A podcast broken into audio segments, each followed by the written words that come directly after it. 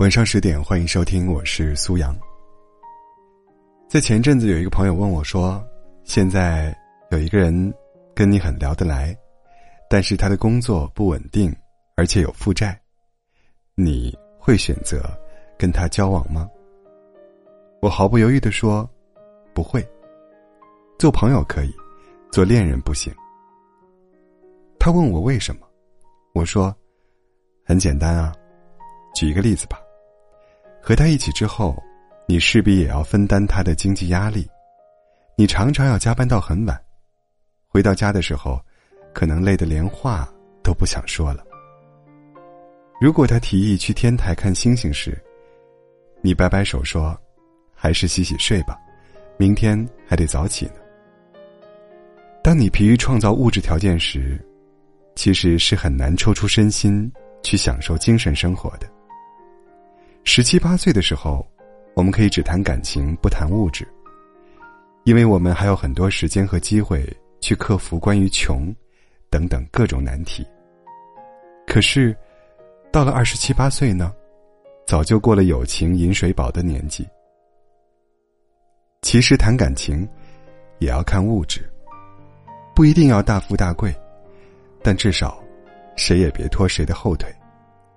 各有养活自己的能力，在这个基础上一起去奋斗。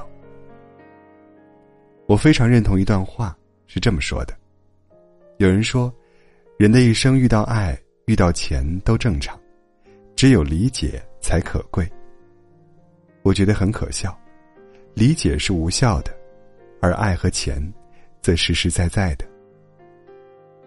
爱情和金钱从来都不是冲突的关系，而令两者产生冲突的是感情的双方在处理两者关系时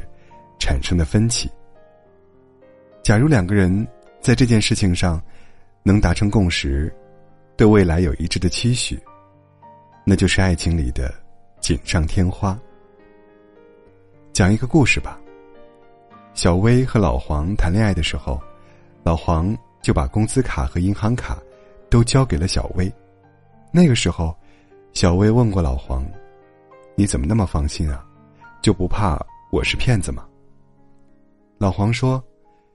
有什么好不放心的，我早就认定你了，你放弃一线城市的工作，心甘情愿地来到这个三线小城，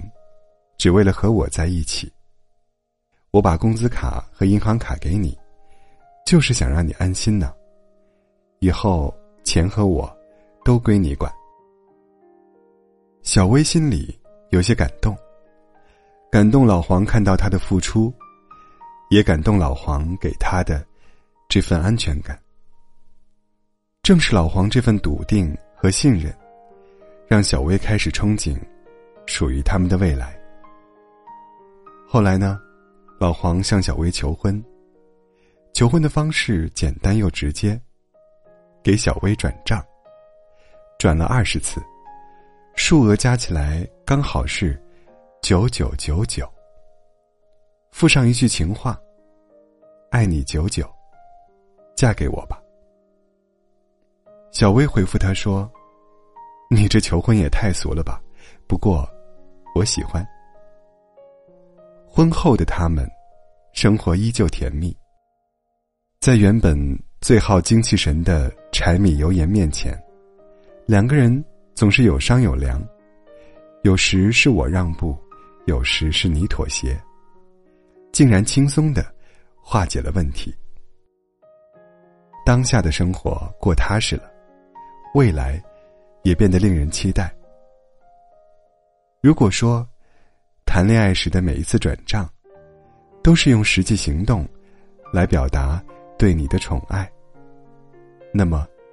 一句郑重其事的嫁给我吧，就是承诺一生相伴的决心。婚后的每一次转账，不仅是分担家庭经济压力，背后更是海月尚可倾，吐诺终不移的践行。廖一梅在《像我这样笨拙的生活》里说，大多数人在谈论爱的时候，